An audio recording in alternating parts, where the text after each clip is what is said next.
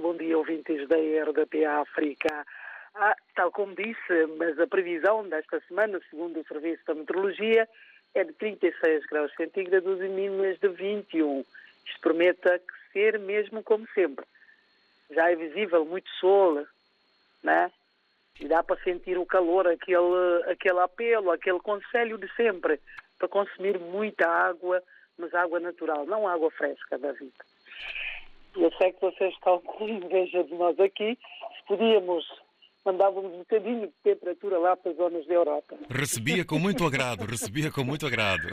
É verdade, David Umaru Sissoko Embalo, presidente da República da Guiné-Bissau, faz hoje três anos desde que assumiu a chefia de Estado guineense. Para os ouvintes da RDP África, eu penso que muitos podiam acompanhar a minha peça esta manhã em que fiz a descrição sobre estes três anos do mandato do Sissoko Embalo na Guiné-Bissau. O Gabinete Técnico de Apoio ao Processo Eleitoral, GETAP, vai iniciar hoje a introdução de dados dos potenciais eleitores no servidor.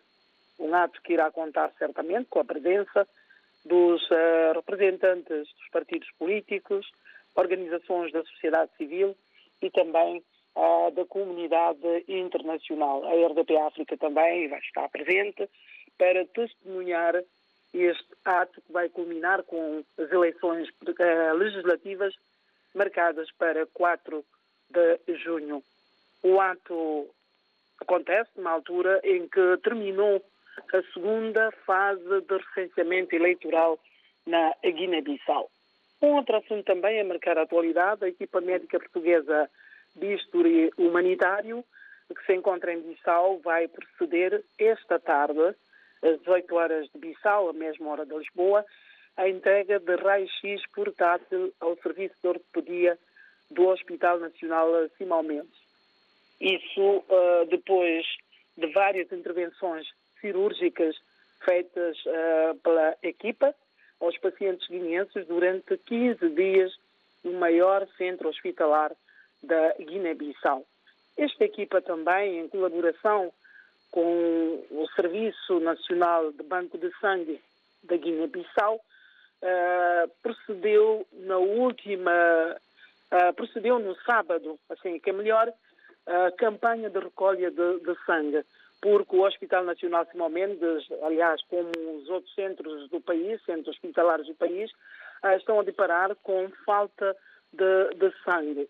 Então, esta campanha foi muito aderida, sobretudo pela camada jovem, porque a previsão uh, do Serviço Nacional de Sangue e a Cooperação Portuguesa, em colaboração com a equipa médica Bisturi, aliás, humanitário, a previsão era de 50 bolsas de sangue. Ou seja, esta campanha ultrapassou expectativas porque estavam lá muita gente. O grande problema eh, era bolsa uh, para estocar sangue que as pessoas iam lá dar. Isto é que é lamentável, mas entretanto esta equipa bistro humanitária, que é a equipa médica portuguesa, uh, prometeu uh, fazer campanhas lá em Portugal para recolha de bolsas de sangue e enviar para o Serviço Nacional de Banco de Sangue. Basicamente, David, são entre outros assuntos a marcar a atualidade guineense, mas costumo dizer, como a semana só começou hoje, certamente que haverá mais coisas e não estamos aqui para transmitir uh, o desenrolar das atividades que marcam a atualidade na Guiné-Bissau para a nossa rede de ouvintes espalhados pelo mundo.